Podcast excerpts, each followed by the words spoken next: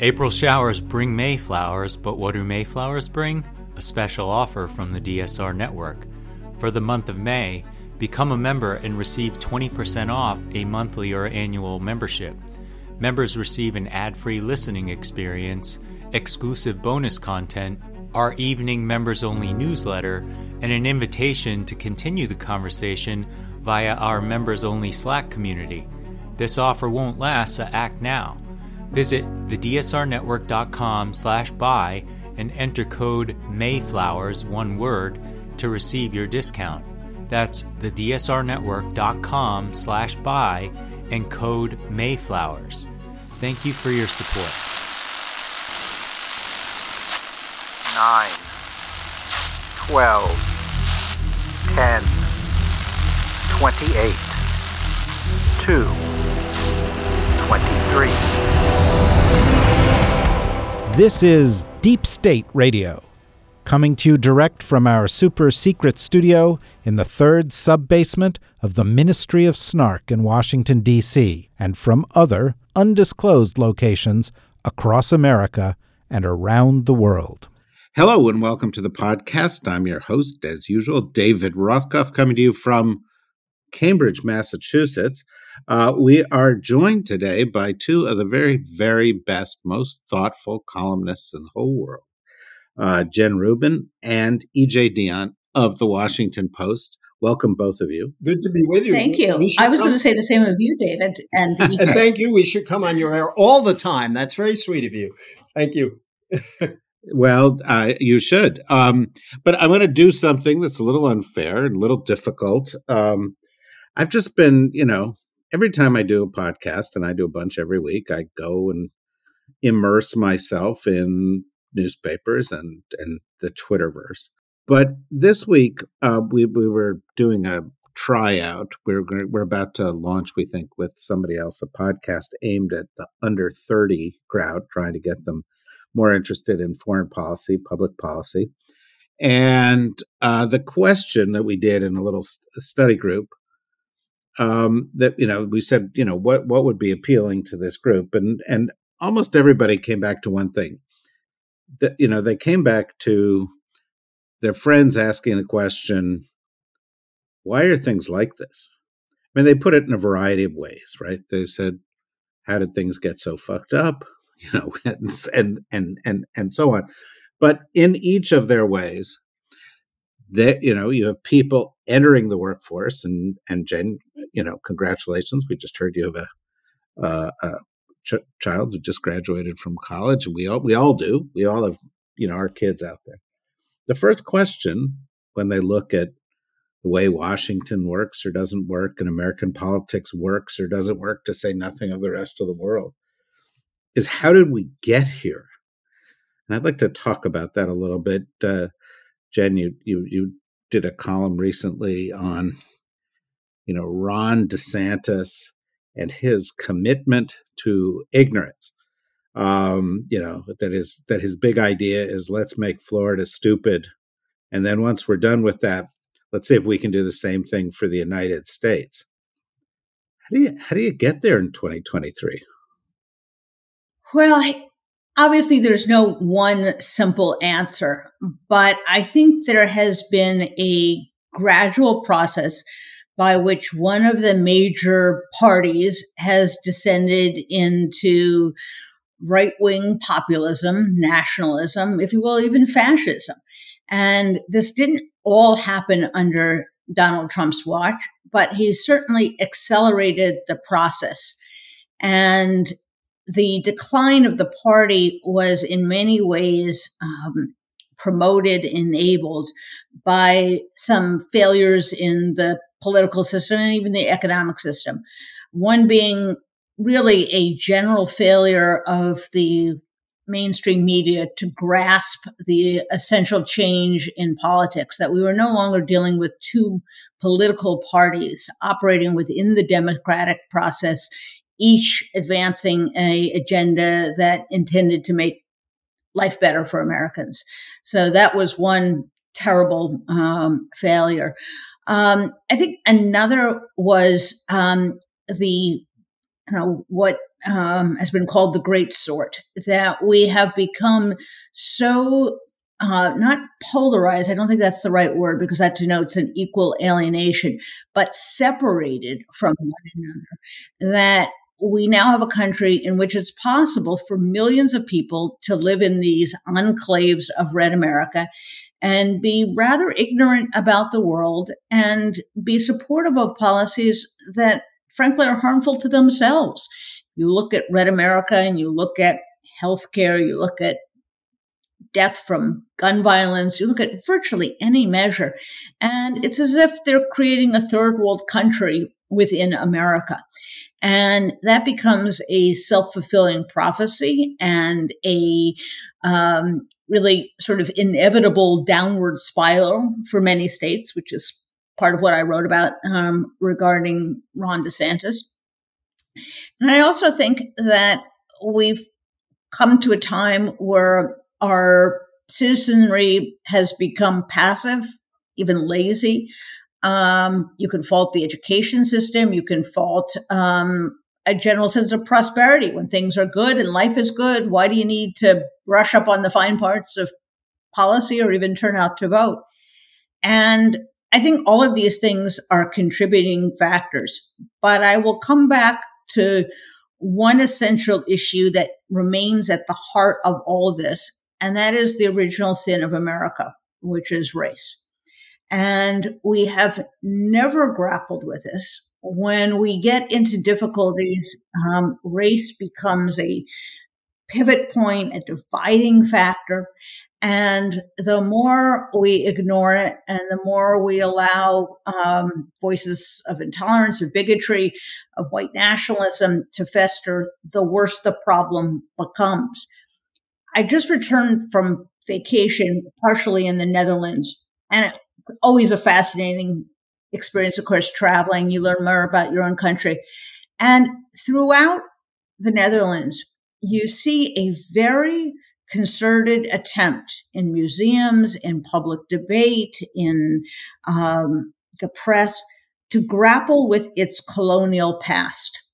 And although the Dutch take great pride in the golden age of the Netherlands and their great achievements, there is a real effort to wrestle with the fact that this was built on a colonial foundation which exploited uh, and brutalized people.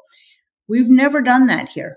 And so when we get into these downward spirals and we allow people um, to reassert this noxious idea that America is defined by race um, and by religion, we find ourselves in real, real trouble.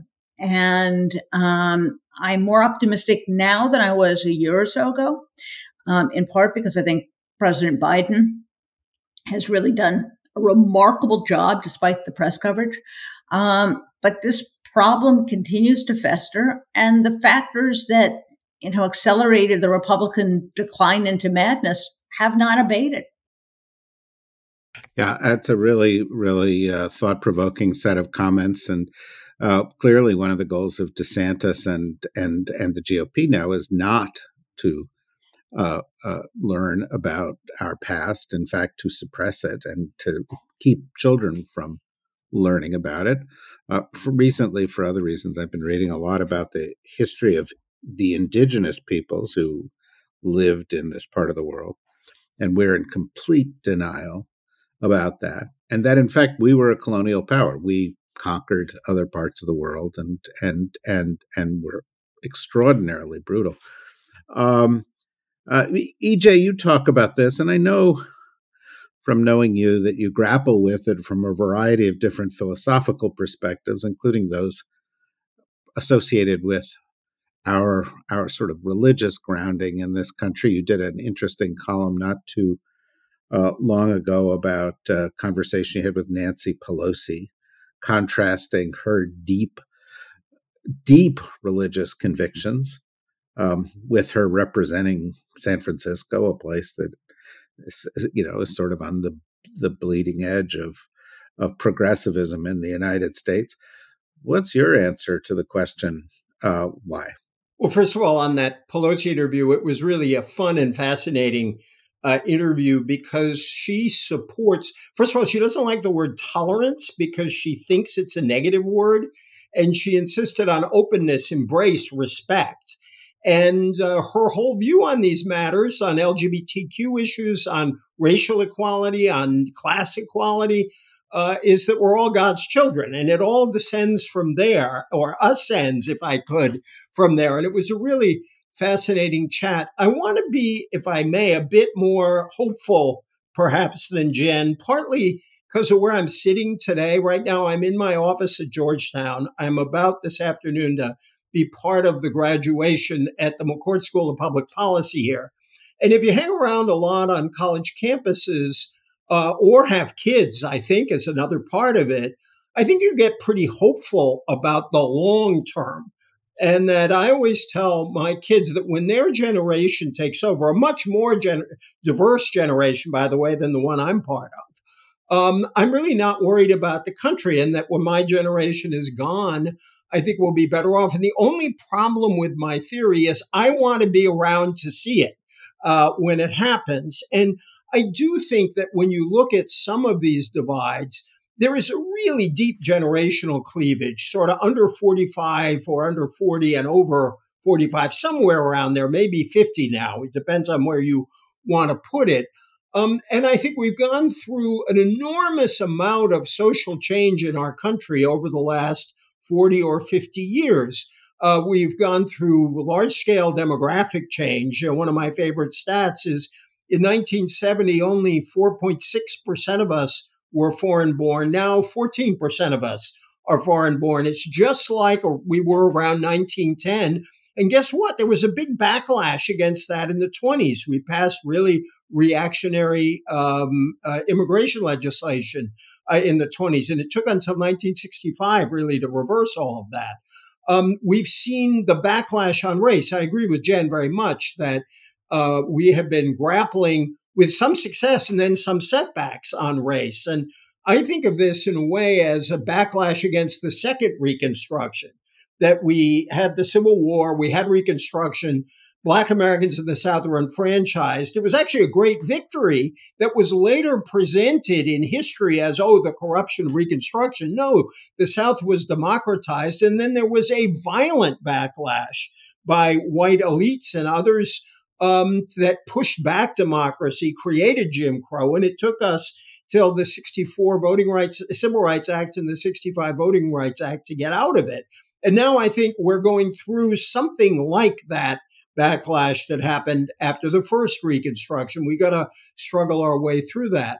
Um, but on your long question, I, I think that, you know, we could take hours talking about developments on the right that I think were unfortunately a steady march toward this radicalism. And I didn't fully see it. I saw some of it as it was going on. But whether you begin with Nixon's Southern strategy, move to Reagan beginning uh, his campaign in Mississippi at the site where civil rights workers were killed, but it was more subtle then. And Reagan was never, you know, was not overtly racist. So he did use phrases like welfare queens, which sure carry a lot of baggage. Then you get to the Gingrich era, which was another kind of push toward radicalism. Um, I want to shout out Matt Dalek's new book on the Birch Society, Uh, John Birch Society in the fifties and early sixties, where a lot of the ideas we're seeing now sort of come out of uh, Birchism.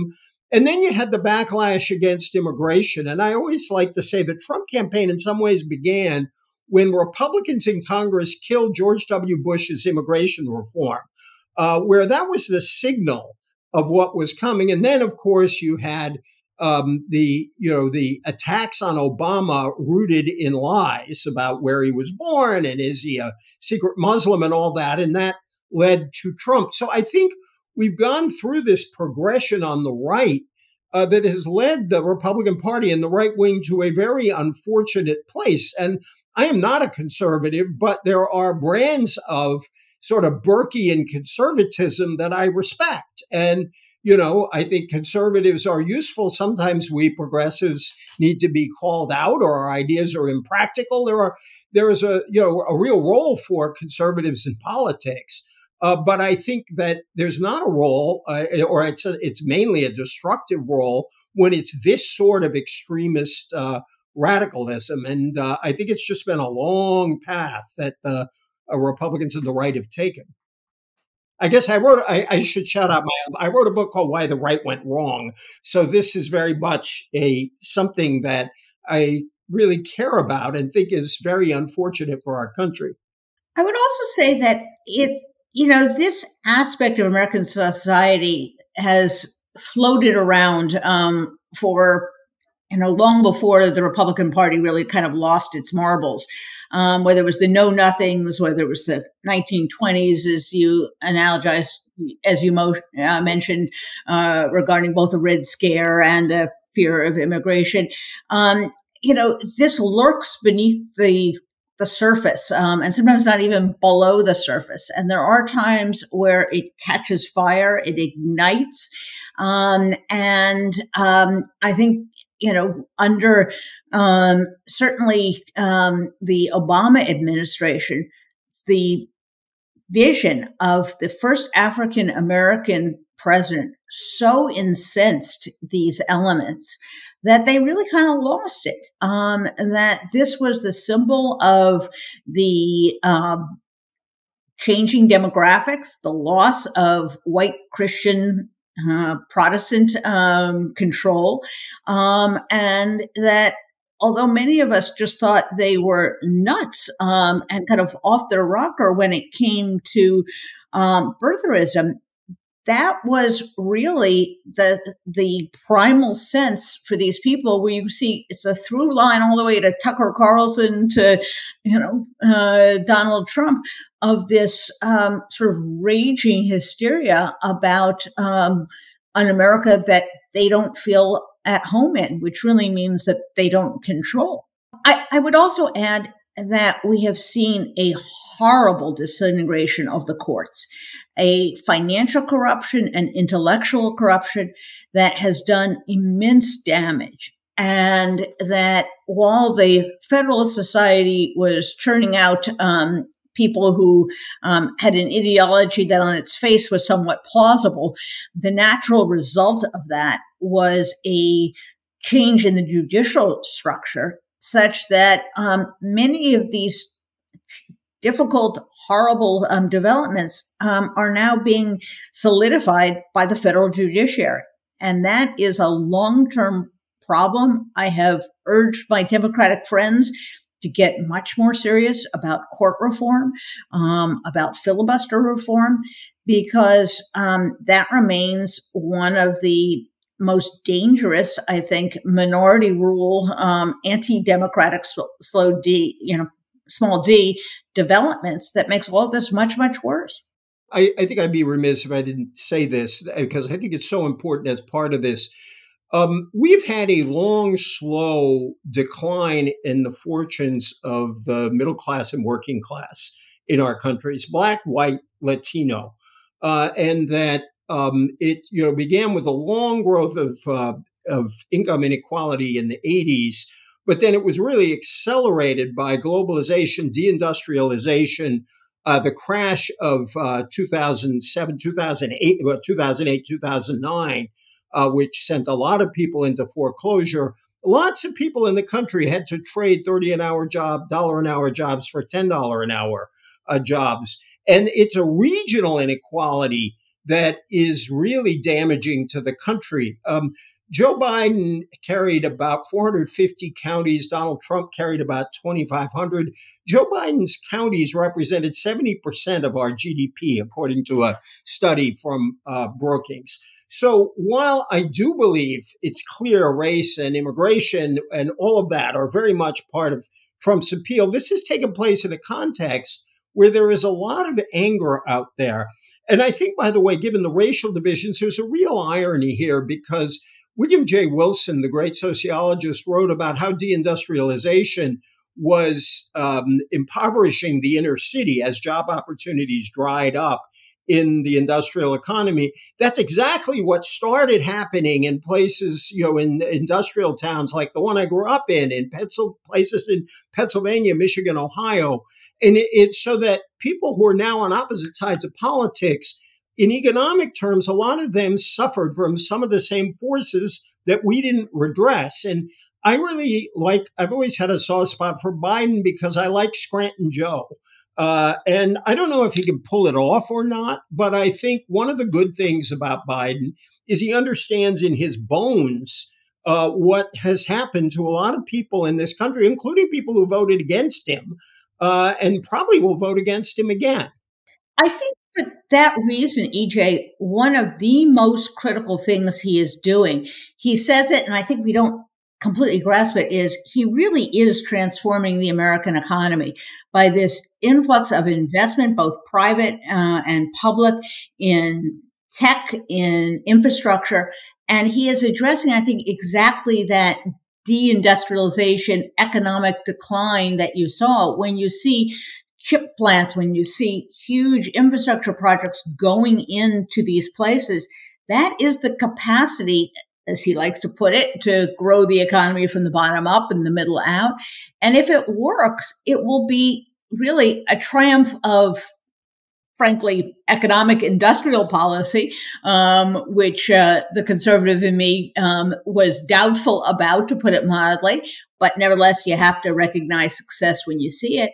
And that, in turn, I think will have a political implication as well, as you say, E J, because if people um, who don't go to college, or the substantial majority of Americans, see a pathward towards economic prosperity, success, um, stability, that will um, drain away a lot of this anger, a lot of this venom from the political demagogues who use it to gin up the country.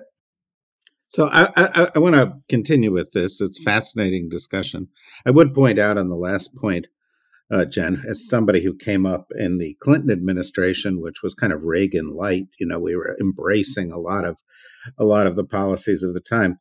Uh, in retrospect, it's clear to me that these things got all muddled together.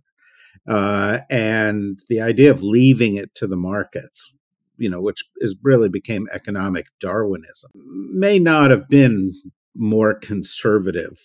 Uh, and I'll give you an example, and that is that uh, in the two thousand eight, two thousand nine financial crisis, a couple of auto companies nearly went bankrupt, right? General Motors was one of them. Uh, but because we don't have social safety net in the United States, we had to bail out General Motors, uh, lest a million people be put into the streets. In Sweden, Saab went bankrupt. Because they have a social safety net, they allowed Saab to go bankrupt. So which is the more conservative approach? Which one allows more to the markets? Um, uh, you have to recognize that the companies and markets exist to serve society. And when they stop serving society, that becomes a problem.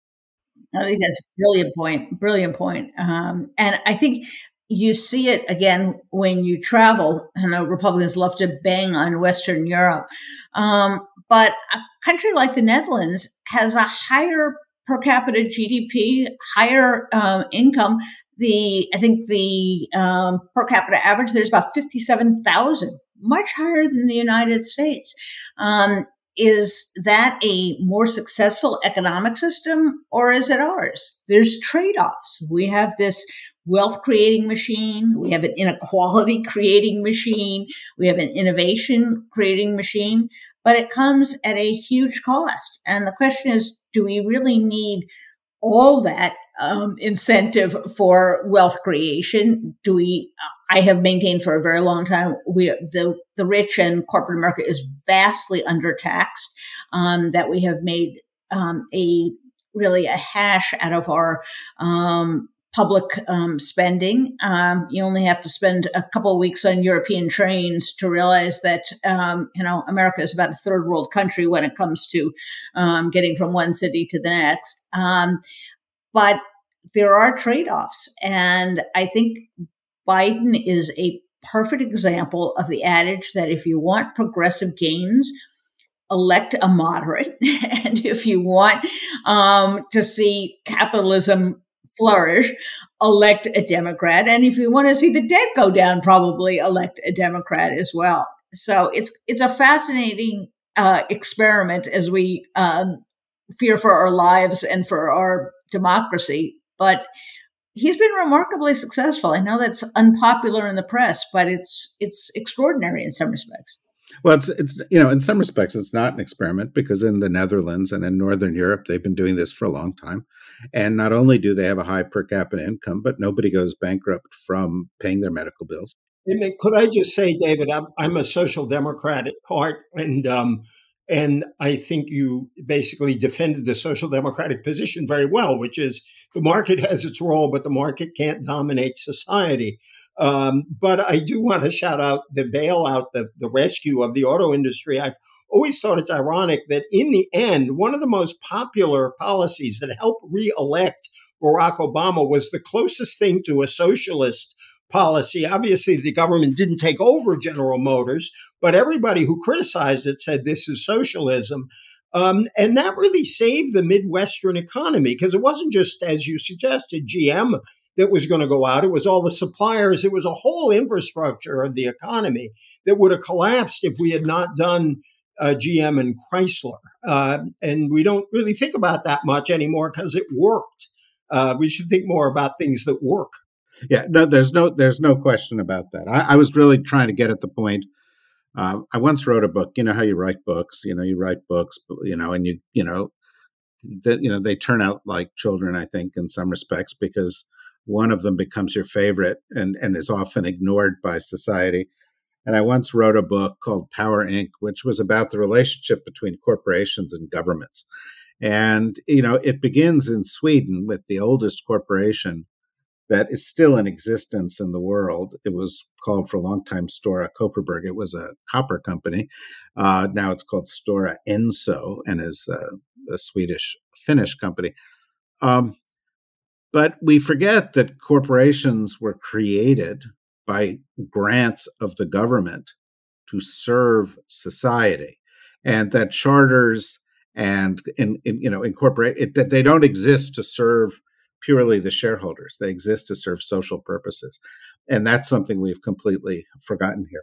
This is the point in our podcast where we typically take a little bit of a break and say to our uh, listeners and the general public, isn't this a great discussion? Don't you want to hear the rest of it?